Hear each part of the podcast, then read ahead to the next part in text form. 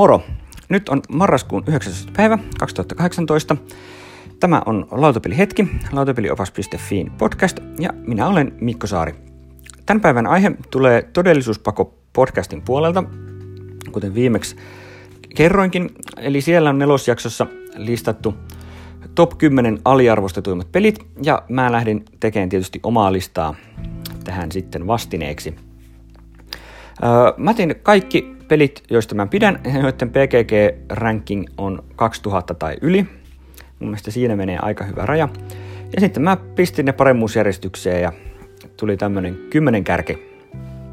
Ehkä sitten sen muuta kuin käydään asiaan. Sieltä 10 löytyy Solarius Mission, rankki 2066. Tää on Oden ja Miken tämmönen avaruuspeli, 3X. Ei siis 4X-peli, vaan 3X. Tässä on ekspansioita, exploitaatioita ja eksploraatioita, mutta ei eksterminaatiota, eli ei pääse sotimaan ollenkaan. Ja tämä on näin heikoilla sijoituksilla lähinnä siksi, että tämä on aika vähän ollut saatavilla. Tämä tuli Kickstarteriin nyt, nyt tota, tänä vuonna, ja ei sielläkään nyt ollut mikään läpimurtojuttu, mutta varmaan tuplaa painoksensa nyt vähintään, jolloin kunhan tammikuussa alkaa, alkaa sitten tulee, tulee noita Kickstarter-päkkäjille pelejä toivon mukaan, niin mä luulisin, että tämä kipuaa helposti yli sinne 2000 paremmalle puolelle. Sen verran hyvä peli tämä kuitenkin on. Mun kokoelmassa tämä tällä hetkellä on vähän kiikun kaakun. Voi olla, että lähtee, voi olla, että jää.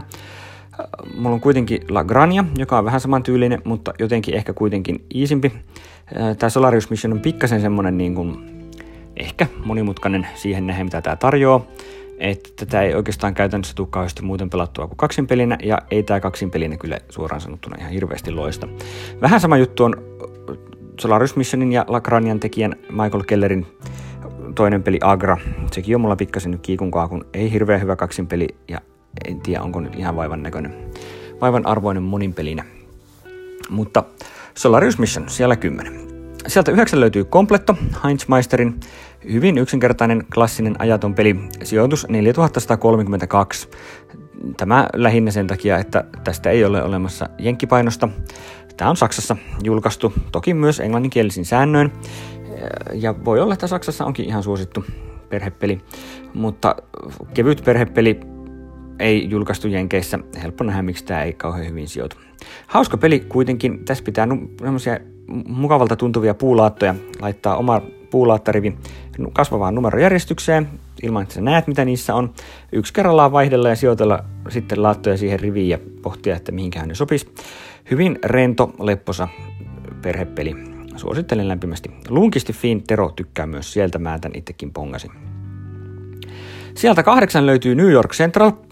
Tämä on Winsome Gamesin korttipeli, ilmestynyt 2006 ja sitten tullut uusi versio yksi uusinta laitos siitä sitten pari vuotta myöhemmin, 2010. Ja tällä on PGGssä joku alle 100 omistajaa ja reittaajaa, joten ei ihme, että sijoitus on huono. 8816, huonoin täällä mun top 10. Vähän tunnettu Vinsomen peli. Tämä on kuitenkin varsin mainio peli. Tämä on tämmöinen korttipeli, jossa pelataan firmojen osakkeita ja sitten tehdään niille junafirmoille rahti- ja matkustajareittejä, joista saa sitten pisteitä. Ja tässä on monta aika näppärää pelimekaniikkaa. Ja tämä on semmoinen, jos me, mulla itsellä olisi mitään mielenkiintoa pelien julkaisemista kohtaan, niin tähän mä ottaisin kyllä Vinsomelta lisenssin ja julkaisisin tämän sitten uutena parempana laitoksena. Koska tämä on mun mielestä sen arvoinen. Toki tämä on vähän se, että kolme neljä pelaajaa, viisin pelin ei kannata pelata, mutta kolmella varsinkin, niin tämä on oikein herkullinen pieni ja näppärä korttipeli. Sieltä seitsemän löytyy Gulf Mobile at Ohio, 4669 ranking. Tämäkin on Vinsomen vähän tunnettu peli vuodelta 2008.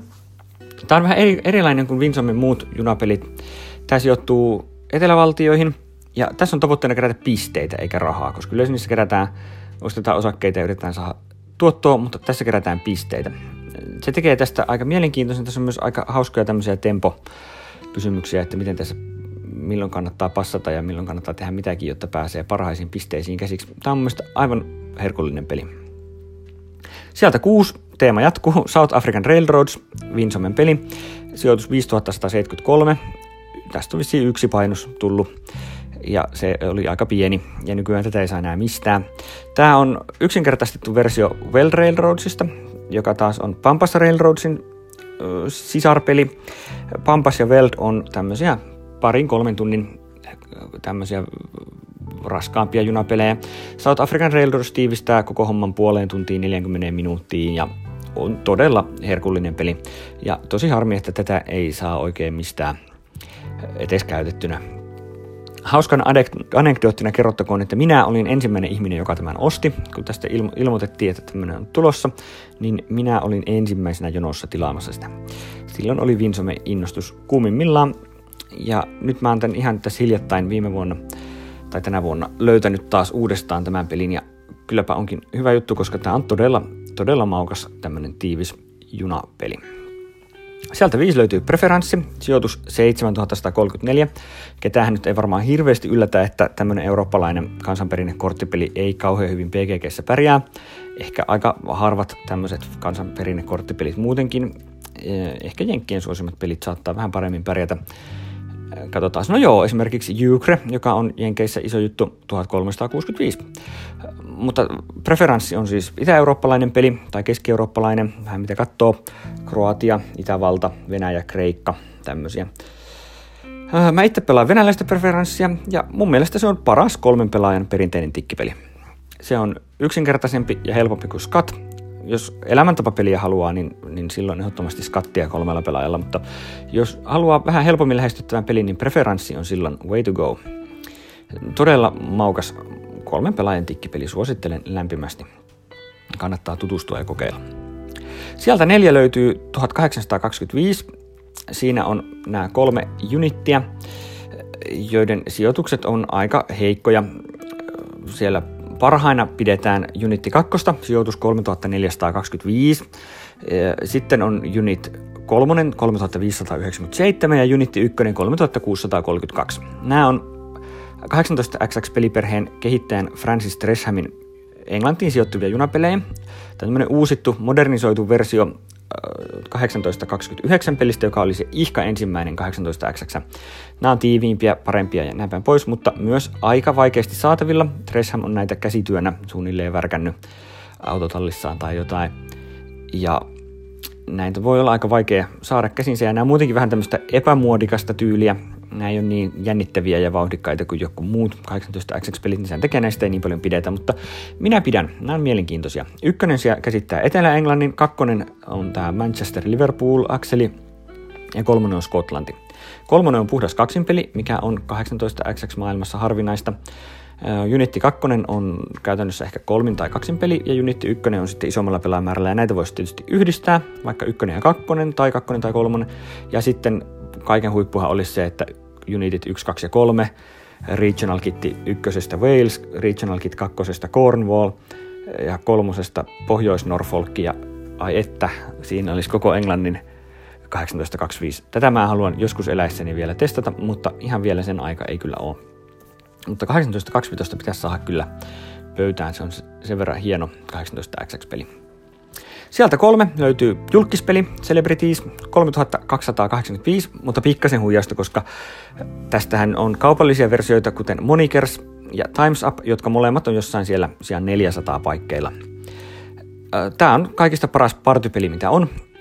Tämä on siis tämä peli, jossa jokainen pelaaja ottaa, keksii tietyn määrän henkilöitä tai asioita tai ilmiöitä tai ihan mitä vaan.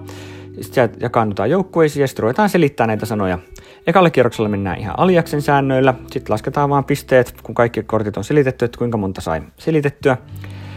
Sitten sekoitetaan pakka uusiksi ja sitten vetää uusi kierros, mutta nyt saa sanoa vain yhden sanan per kortti. Ja sitten lasketaan taas pisteet, kun kaikki on saatu selitettyä, ja sitten kolmannella kierroksella vetään sitten pantomiiminen. Tämä on ratkiriemukaista, tämä on kaikista paras partypeli, jonka minä tiedän. Todella hauska peli. Mun suosikkiversio on Monikers, mutta Times Up on ihan hyvä ja Replay, uusi kotimainen versio tästä, niin sekin on aivan kelpo juttu. Tai sitten voi tosiaan askarella itse. Suosittelen lämpimästi partypelien ystäville. Ja varsinkin tämä on siitä hyvä, että tämä toimii jo neljällä pelaajalla, ettei tarvitse olla isoa seuruetta. Sieltä kaksi löytyy Tarok. Sijoitus on jossain siellä aika kaukana. 4785 on tällä Tarokilla ja sitten jos katsotaan Tarottia, joka sisältää tämän paljon suositumman ranskalaisen variantin, niin sen sijoitus on jotain 2800, sen verran paljon on ranskalaisia PGGssä. Mutta Tarok on mulle se oikea versio, koska mä pelaan slovenialaista Tarokkia.